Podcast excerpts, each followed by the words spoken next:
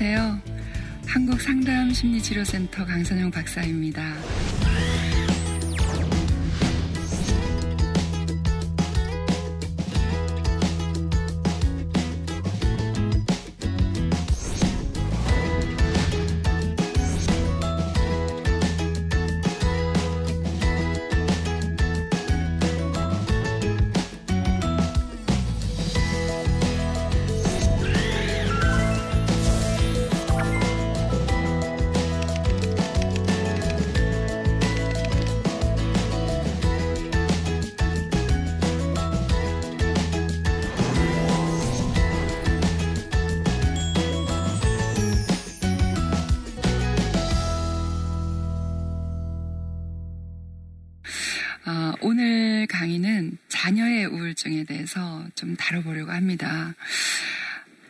우울증과 자녀의 우울증은 굉장히 밀접한 관계가 있거든요. 부모가 우울증이 있어서 행복하지 않고 늘 불행한 느낌을 가질 때 자녀들에게 그대로 전이가 돼서 자녀들 역시 불행하고 어, 나는 못난 사람이라는 생각을 하면서 또 다시 또 다른 문제가 이제 발생을 하게 되는 거죠. 어, 특히 그 아동기나 청소년기의 자녀들의 우울증은 보통 가면 우울증의 증상을 띠게 되는데 가면 우울증 들어보셨어요? 마치 가면을 쓴 것 같이 우울증인데 우울증인 줄 모르는 상태에서 학교도 그냥 다니고 뭐 직장을 가는 사람 직장을 가고 다 하는데 일상생활은 하는데 우울증인 상태예요. 근데 어떻게 보면 가면 우울증인 상태가 훨씬 더 위험하다라고 할 수도 있습니다. 어, 우울증이 굉장히 심하다라고 느낄 수 있는 그런 증상을 보일 때는 주위의 사람들이 좀 이렇게 돌봐주기도 하고 좀 챙기기도 하잖아요. 근데 가면 우울증인 상태에서 음, 모르고 지나가다 보면 중증이 되고 말기 암과 같은 그런 우울증이 돼서 자살로 이어지는 경우가 많습니다. 그래서 이것이 문제인데요. 가면 우울증을 어떻게 알 수 있냐? 어, 신체와 증상을 동반을 해요. 몸에 뭔가 아픔이 나타나는 거예요. 근데 병원에 가서 검사를 해보면 이상은 없고, 근데 계속 어딘가를 아프다고 얘기를 하는 거예요. 그래서 신체화 증상의 대표적인 것이 뭐 위염이나 위 뭐 위경련 이런 것들도 있지만 또 어, 과민성 대장 증후군 과민성 방광 증후군 이렇게 나타나기도 하고 아니면 어, 아이들이 갑자기 막 배가 아프다든가 머리가 깨질 것처럼 두통이 있다든가 이런 증상으로 나타나기도 합니다. 근데 실제로 병명이 드러나지 않은 신체화 증상을 앓고 있는 사람도 많지만 병명이 뚜렷하게 이제 드러날 정도로 신체적으로 문제가 생겨버리는 경우도 있습니다. 여러분, 매년 수백 명의 아이들이 자살을 하고 있는 현실을 아세요? 그 아이들의 연령대가 점점 낮아지고 있어요. 올해만 하더라도 초등학생들이 자살하는 경우가 참 많이 보도가 됐어요. 근데 보도된 것보다 가려진 것, 숨겨진 것이 이보다 훨씬 더 많을 겁니다. 네. 그래서 이 어린아이들이 왜 이렇게 죽을까? 왜 자살을 하지? 여러분, 죽음이 무섭지 않은 사람이 있을까요? 죽으면 누구나 다 무서워요. 만약에 의로운 일을 위해서 죽으라 그래도 사실은 무섭잖아요. 누가 그렇게 할 수 있겠습니까? 근데 이 만성화된 그리고 오래되고 중증인 우울증의 상태가 되면 정신이 없어지는 상황이 옵니다. 너무너무 고통에 시달려서 아 죽어야지 고통이 끝나겠구나라고 생각이 될 정도로 조금 심각하게 우울증을 알아보신 분들은 이 말이 무슨 말인지 아실 거예요. 근데 어, 그런 상태가 돼서 너무 통증이 심하니까 마음의 통증이 그러니까 어느 순간에 자기도 모르게 높은 데서 뛰어내리거나 뭐 이렇게 하면서 이제 죽음으로 가게 되는 경우가 있는 거죠. 어, 아이들의 우울증을 어떻게 체크할 수 있을까요? 항상 힘이 없다, 피곤해한다, 갑자기 학교를 가기 싫어하거나 또는 이런 말들을 하는 거예요. 죽음에 대해서 자꾸 질문을 하는 거예요. 엄마, 죽으면 어떻게 될까? 사후의 세계는 어떤 걸까? 아, 무서울까? 뭐 이런 게 계속 얘기를 하는 경우가 있습니다. 두통, 배가 아프다고 하거나 무슨 어, 이전에 나타나지 않았던 그런 증상을 계속 호소하는 경우가 있는데 병원에 데려가도 특별히 아, 증상이 없다. 이렇게 얘기를 하는 경우가 있죠. 초조해야 하고 짜증을 자주 내고 집중력이 떨어지고 공부를 잘하던 아이가요. 실제로 그런 아이들을 종종 만납니다. 어, 전교 1등까지 했던 아이가 꼴찌까지 추락하는 경우도 봤어요. 이 우울증이 생기니까 집중력이 떨어집니다. 그리고 산만해져요. 그래서 이 우울증이 계속 진행이 되는 동안에 모르고 있으면 ADHD 같이 그런 증상도 나타나게 되는 거죠. 그 치료를 받고 났더니 이제 집중력이 높아지는 그런 일도 있었어요. 게임 중독 증세가 이제 막 시작이 되고 심해졌잖아요. 게임 중독 있는 아이들의 100%가 다 우울증이 있습니다. 100%가 다 그렇습니다. 그래서 ADHD나 게임 중독이나 이런 문제가 생겼을 때 우울증이 의심을 해야 되고 우울증을 치료해야 돼, 어, 된다는 거. 그래서 꼭 이제 이 부분을 어, 기억을 해야 되지 않을까 싶습니다. 그리고 아주 심각할 경우에 어, 아주 심각해지는 경우에는 이제 눈에 띄게 드러납니다. 부모님들이 아실 수가 있어요. 그런 경우에는 어, 신경정신과 병원을 가서 정확하게 처방을 받아서 약물 치료도 같이 병행을 하는 게 좋습니다. 어, 우리가 너무 아픈데 너무 두통이 심해서 머리가 깨질 것 같은데 아 약은 절대로 안 먹겠어 이러면 좀 미련한 짓이잖아요 그죠 하나님께서 일반적인 은총 가운데서 의사도 주셨고 약도 주셨어요 그래서 먹으면 됩니다 그래서 신경정신과 약도 우리나라 사람들은 너무나 거부를 많이 하는데 그러실 필요가 없어요. 저도 먹어봤기 때문에. 근데 어, 점점 약이 좋아져서요. 부작용도 많이 없어지고 괜찮습니다. 일시적으로 그렇게 해야 될 경우도 있습니다. 근데 약물 치료만 하게 되면 만약에 이 아이가 어, 가벼운 증상이 있을 때는 약물 치료를 한 3개월, 6개월 하고 나면 괜찮아지지만 뭔가 마음속에 계속 어떤 상처가 쌓여서 그렇게 된 경우에는 심리 치료도 같이 병행을 하면 깨끗하게 낫습니다. 근데 시간이 어, 오래 걸리는 사람도 있고 짧게 걸린 사람도 있는데 이것은 증상에 따라서 조금 다르다는 거. 그래서 심리 상담 치료가 뭔지를 잘 몰라요. 우리나라 분들은 아직까지는 좀 모르는 분들이 더 많은 것 같아요. 이건 뭐냐 하면요. 사람이 마음이 있죠, 그죠? 마음이 있어요. 그 마음이 있는 사람과 공감해주고 받아주고 내가 지금 우울증으로 지금 망가져 있다고 생각할 때는요, 음, 자기 자신이 너무 형편없고 초라하게만 생각되거든요. 그런데 무조건적인 공감과 무조건적인 수용을 해주는 그 한 사람이 있으면 치유가 됩니다.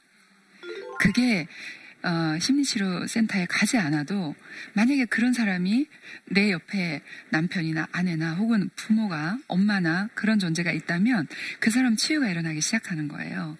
그 심리치료가 뭐냐? 마음을 치료하는 건데 상한 마음을 치료하는 건데 마음이 상하게 한 것도 누구예요? 사람이에요.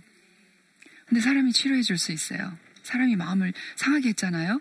그러면 상한 마음을 사람이 어루만져 주고 치료해 줄 수 있는데 누가 가장 빨리 치료해 줄 수 있을까요? 만약에 A라는 사람에게 B라는 사람이 상처를 줬어요. 그러면 A에게 누가 가장 강력한 치유자가 될까요? 와, 100점입니다. 네. 진짜 B가 너무너무 미안해. 용서해줘. 하고 말하기 시작하고 내가 너에게 고통을 줬지. 라고 말하기 시작하고 A가 B에게 말을 합니다. 어, 비, 너 때문에 내가 이런 상처를 받아서 마음이 너무 힘들었어. 이 얘기를 하잖아요? 그럼 비가 그걸 받아줍니다. 미안해. 잘못했어? 네가 얼마나 마음이 아팠겠니? 이렇게 말을 해주면 이게 치유가 되는 거예요. 내 세상에 사람들은요, 자기 마음속에 뭔가 아픔이 가득하잖아요? 다른 사람 얘기를 잘 못 들어줍니다. 게다가, 다른 사람이 무슨 얘기를 하잖아요. 그러면 내가, 내 경험이 있어요. 내가 이렇게 이렇게 해봤더니 괜찮아졌어. 너도 빨리 그렇게 해봐. 너는 왜 그렇게 아직도 그런 생각에 빠져 있니? 제발 내 말대로 해봐. 이렇게 하면서 자꾸 지시적으로 뭔가를 가르쳐 주려고 하잖아요. 그러면 치유가 되는 게 아니라 오히려 더 상처를 덧붙여 주는 거예요. 우리는, 우리 연약한 인간은 상처를 끊임없이 받고 있는데 지금 이 순간에도 혹은 하루를 살면 하루치의 상처가 쌓이는 존재들인데 이걸 어떻게 해결해야 될 것인가? 이게 굉장히 쉽습니다, 사실은. 누군가가 한 사람이 아무런 비난도 하지 않고 자기 기준으로 이 사람을 판단하지 않은 상태에서 이 사람의 말을 그냥 들어주는 거예요. 이 사람이 못났으면 못난 대로 아, 속으로는 아, 저 사람은 왜 저렇게 저것밖에 안 되지 이런 생각을 하더라도 절대 티를 내지 말고 그냥 받아주는 거예요. 아픔을 아프다고 하는데 지금 이 사람이 아프다고 하잖아요. 그러면 아프다고 하는데 아픈 거지. 내가 봤을 때는 안 아프다고 하면 안 아픈 거예요? 아니에요. 그 사람 중심으로 받아주면 그게 치료가 되는 거예요. 근데 그 한 사람이 없는 거예요. 그래서 심리치료 기관을 찾아오는데 그렇게 하지 말았으면 좋겠어요. 제가 너무 힘들어요. 저한테 안 찾아오셨으면 좋겠어요. 그냥 엄마 아빠가 다 자녀들 다 치료해 주셨으면 좋겠어요. 그렇게 될 수 있습니다. 그래서 무조건적인 수용과 공감으로 판단하지 않고 그 깊은 상처, 상처가 한두 개가 쌓인 게 아니잖아요. 무수히 쌓였어요. 그거를 계속 들어주는 거예요. 사실은 들어주는 게 쉬운 건 아니에요. 자기 상처가 가득하게 있는 사람이 다른 사람의 상처를 듣다가 폭발할 거예요. 그죠? 자기 치유가 먼저 일어나야 되는 거죠. 그래서 부모가 자기 치유가 먼저 일어나서 우울증이 깨끗이 낫고 그러면 자녀의 이야기를 들어주면서 치유자 역할을 할 수 있는 거예요. 치유의 능력이 그때 막 발휘가 될 수 있는 거예요. 하나님이 그 능력을 주셨습니다. 그래서 이 상처와 트라우마를 들여다보면서 그 아픔을 치유해가는 과정이 바로 심리상담 치료인데 어려운 건 아니에요. 근데 너무 어려워졌어요. 못 들어서 그래요. 못 들어줘서. 그리고 얘기할 상대가 없어서 그런 거예요. 누군가가 그렇게 되어준다면 얼마나 좋을까. 누구나 다 상담자가 될 수 있는데 상담자 한 사람만 있으면, 한 사람만 있으면. 어, 전문적인 훈련을 받은 상담자도 있겠죠, 그죠? 저처럼 인턴, 레지던트, 전문가 과정 다 거쳐가지고 10년, 20년 동안 수련을 하고 이렇게 여기에 종사하는 사람도 있어요. 어쩌면 말기 암 증상을 보이는 사람은 전문가한테 찾아가야 될 수도 있습니다. 그냥 아무나 할 수가 없는 상태로 벌써 진행이 됐으니까요. 그런데 엄마나 아빠가 상담자 역할을 할 수가 있습니다. 치유를 도와줄 수가 있습니다. 자녀의 우울증은 어쩌면 엄마 아빠가 가장 잘 알아요. 어떻게 잘 알까요? 엄마인 내가, 아빠인 내가 얘한테 지금 무슨 상처를 줬는지 자기가 제일 잘 알겠죠, 그죠? 근데 눈 가리고 아웅하는 거예요. 모른 척 하는 거예요. 보기 싫은 거예요. 내가 상처를 많이 좀 줄수록 내가 너무 자기 자신이 싫어지고 미워지고 그리고 또 자책도 많이 생기고 그리고 내가 아, 이런 엄마밖에 안 되는구나 이런 생각을 하고 있으니까 치유자 역할을 못 해주는 거예요. 그렇게 하지 말고요. 조금만 용기를 내면 됩니다. 조금만. 저는 아주 애기였을 때부터 아마 한 20년 동안 아주 중증의 우울증이었던 것 같아요. 그러니까 우울증을 앓는 동안에 불안증도 생기고 공황장애도 생기더라고요. 몸도 안 아픈 데가 없어요. 그렇게 됐는데 그 첫 번째 이유가 거슬러 올라가 봤더니 저희 어머니와 제가 정반대 성향이었어요. 저희 어머니는 음, 항상 어릴 때 그 사자 있죠, 사자. 응 하는 사자 있잖아요. 포효하는 그 사자의 이미지가 가득한. 그러니까 너무 터프하고 너무 씩씩하고 남성적인 어떤 기질을 가진 분이에요. 근데 저는 감성이 굉장히 풍부한 그런 아이였는데 전 스킨십도 좋아하고 뭐 사랑해 이런 말도 되게 좋아하고 그런데 저희 어머니는 그런 말도 할 줄 모르시고 너무 터프하시고 그리고 막 야단을 칠 때는 막 그냥 사자처럼 포효하면서 야단을 치시고 이렇게 하니까 제가 병들기 시작했던 것 같아요. 뭐 다른 여타의 요인들도 있지만 그래서 저희 어머니가 저를 좀 이렇게 혼을 내시더라도 근데 제가 뭘 그렇게 잘못했겠어요? 잘못하면. 근데 혼을 내시더라도 좀 이렇게 내실 때 내더라도 한 번씩은 따뜻하게 안아주고 선영아 사랑해. 뭐 이렇게 해주고 아유 우리 이쁜 딸 하고 해주고 그러면 얼마나 좋겠어요 그 선영아 사랑해 그 말이 그렇게 어려워요? 요즘 광고 문구로도 막 등장하던데 그래서 너무 기, 분이 좋아졌는데 아 그걸 안 하신 거예요. 저는 이제 스킨십도 많이 해주고 이런 아이 어, 그런 어, 성향의 아이인데 이제 아마 어, 각 가정마다 아이들이 어, 둘 이상 있으면 아이들마다 또 성향이 다를 거예요. 여러분 이게 성향은요 성향과 기질은 어, 이 유전이 아니에요. 유전이 아니에요. 그냥 태어났더니 이런 성향, 저런 성향인데 다행히 엄마나 아빠와 아이가 굉장히 유사한 성향이면 너무 좋겠죠. 그죠? 그런데 정반대인 경우도 많이 있어요. 그런 경우에는 누가 누구를 보살펴야 될까요? 부모가 아이에 맞춰서 키워야 되겠죠. 이 아이가 만약에 부모가 굉장히 씩씩하고 이성적인 그런 어, 약간은 이렇게 좀 이성형의 좀 차가운 어떤 그런 성품이라면 어, 아이가 만약에 너무 섬세하고 예민하고 너무 따뜻해요. 그러면 좋을 수 있잖아요. 상호, 상호, 상호 좋을 수 있는데, 그럴 때 정말로 조심하셔야 되는 게 자기 방식대로 키우면 안 된다는 거. 그래서 아이의 성격과 기질에 따라서 양육 태도를 다르게 가져야 된다는 거. 상처 주지 않고 자녀를 양육한다면 자녀는 우울증이 생기지 않겠죠. 아이가 이미 우울증 증상이 보이기 시작했다는 건 뭐예요? 그러면 부모인 내가 아이에게 상처를 주기 시작했다라는 것을 말하고 있는 거예요. 어렸을 때부터 나도 모르게 준 상처들이 있을 수 있습니다. 그죠? 그게 수백, 수천의 상처가 어, 잠겨 있을 수 있어요. 저 무의식의 밑바닥에 내려가 있습니다. 그래서 사람들은, 사람은 90%의 무의식에 의해서 산다고 얘기하거든요. 정신을 차리고 의식적으로 사는 부분은 10%밖에 안 된다고 해요. 오랜 수십 년 동안 학자들이 연구한 결과예요. 근데 무의식적으로 키우는 거예요. 근데 의식을 하고 정신을 차려서 키워야지 상처를 주지 않습니다. 상처받은 아이들이 그 상처가 계속 치유가 돼야 되는데 만약에 내가 상처를 줬어요. 엄마가 어느 날 너무 화가 났어요. 그래서 아이를 한 대를 이렇게 딱 때렸어요. 그럼 아이는 상처를 받겠죠? 그리고 나서 재빨리 엄마가 그 아이에게 달려가서 미안해 누구누구야. 엄마가 미쳤나봐. 그냥 순간적으로 정신없이 그랬어. 다시는 안 그럴게. 정말 미안해. 하고 이 아이를 안아준다면 순식간에 치유는 일어납니다. 절대로 상처 주지 않고 어떻게 키우겠습니까? 그죠? 우리가 연약한데, 너무 연약하잖아요.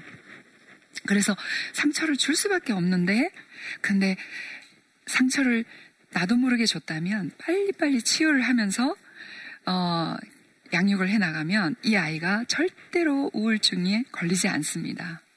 이미 준 상처는 부모가 치유할 수 있습니다. 부모님의 그 치유의 능력을 발휘해서 미안해 한마디로도 치유가 됩니다. 미안해 한마디로도. 그러니까 어떻게 해야 되냐. 그냥 조금만 미안한 일이 그냥 발견이 되면 미안해. 고마우면 뭐예요? 고마워.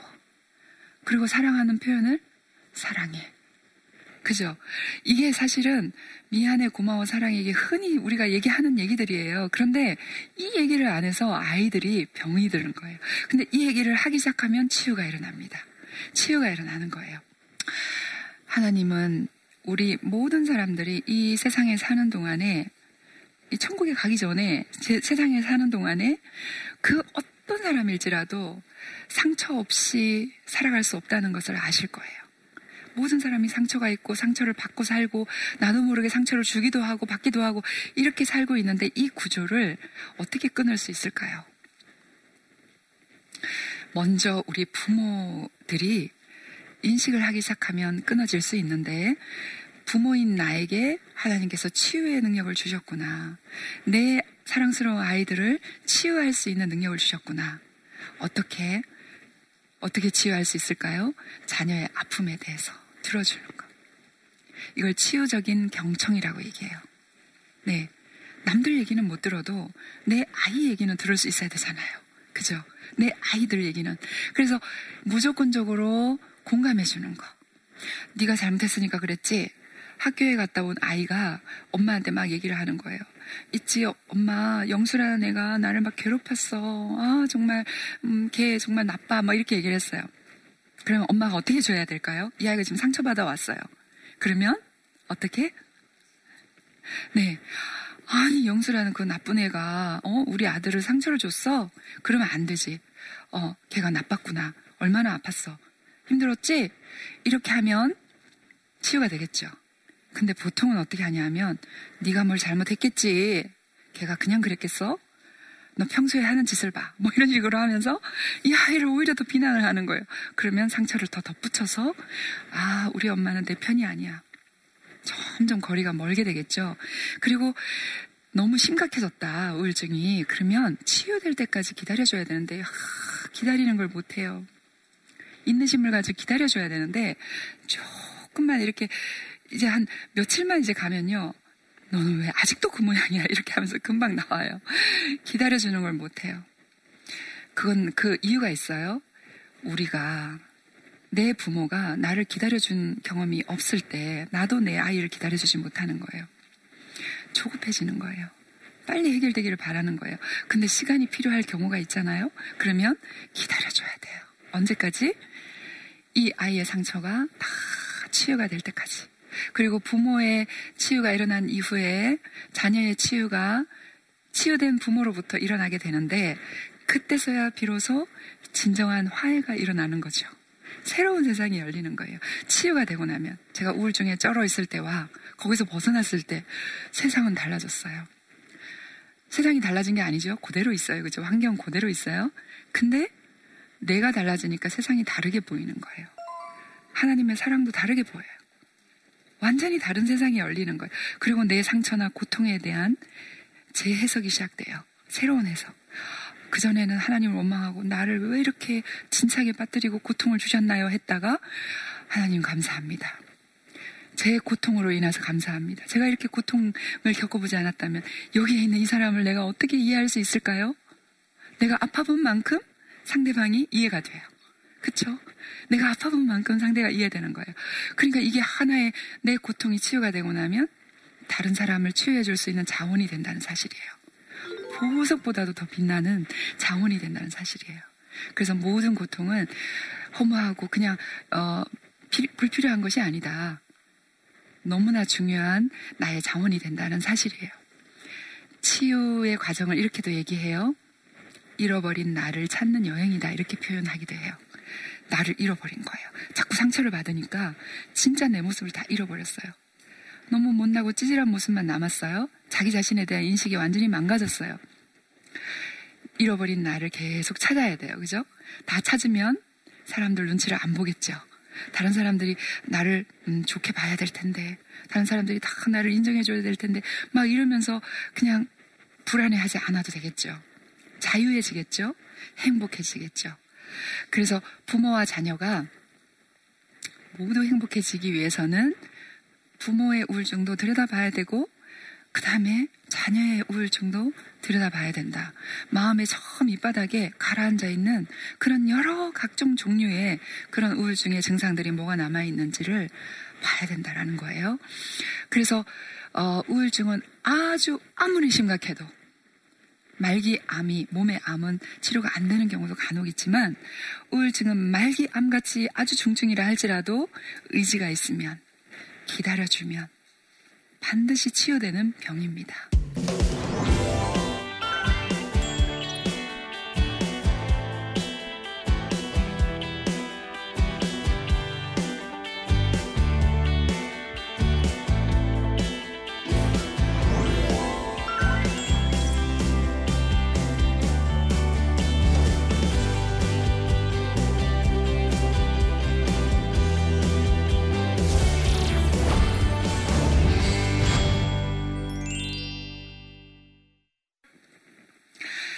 강의 들으신 분들 중에 이제 질문이 자꾸 생기시죠?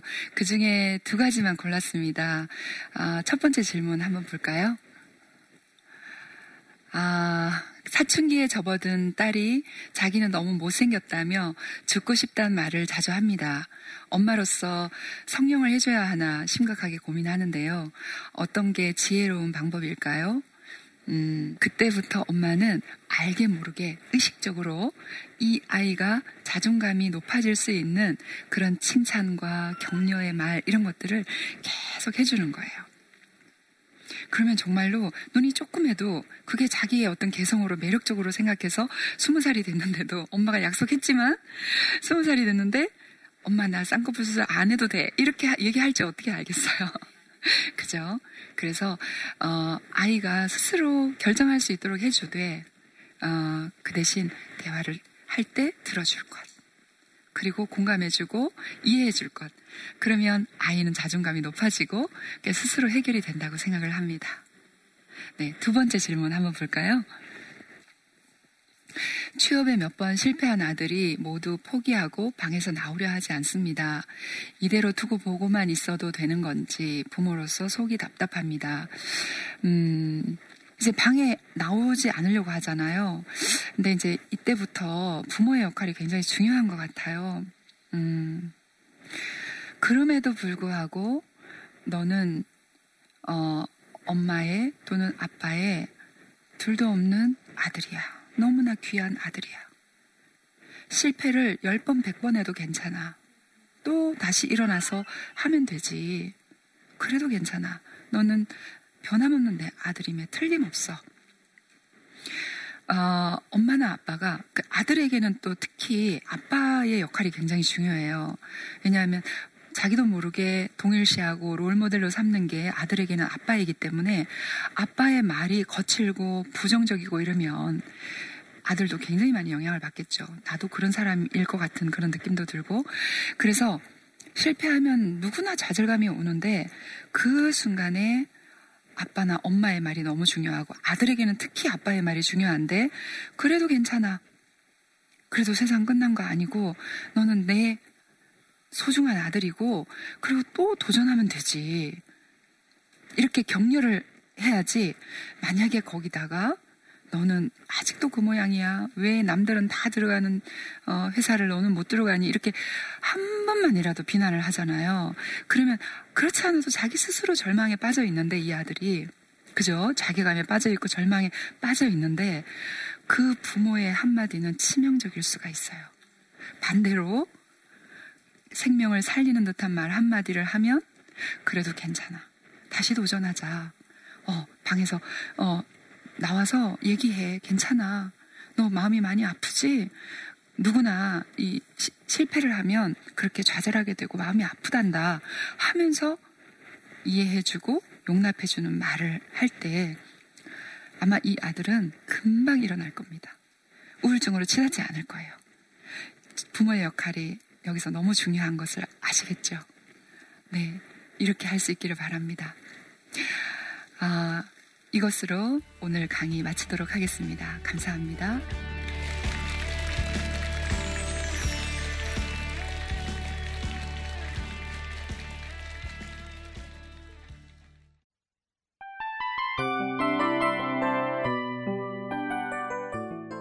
이 프로그램은 청취자 여러분의 소중한 후원으로 제작됩니다.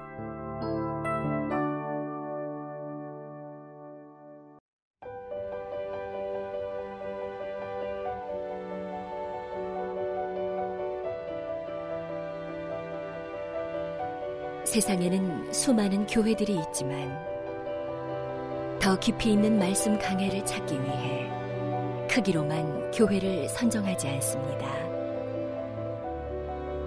보다 좋은 영적 콘텐츠를 더 많이 나누기 위해 방송비를 받지 않습니다. 1년 365일 복음만 전하고 싶어서 우리는 광고를 하지 않습니다. 온누리의 복음을 땅끝까지 CGN TV와 함께 땅끝 성교사가 되주세요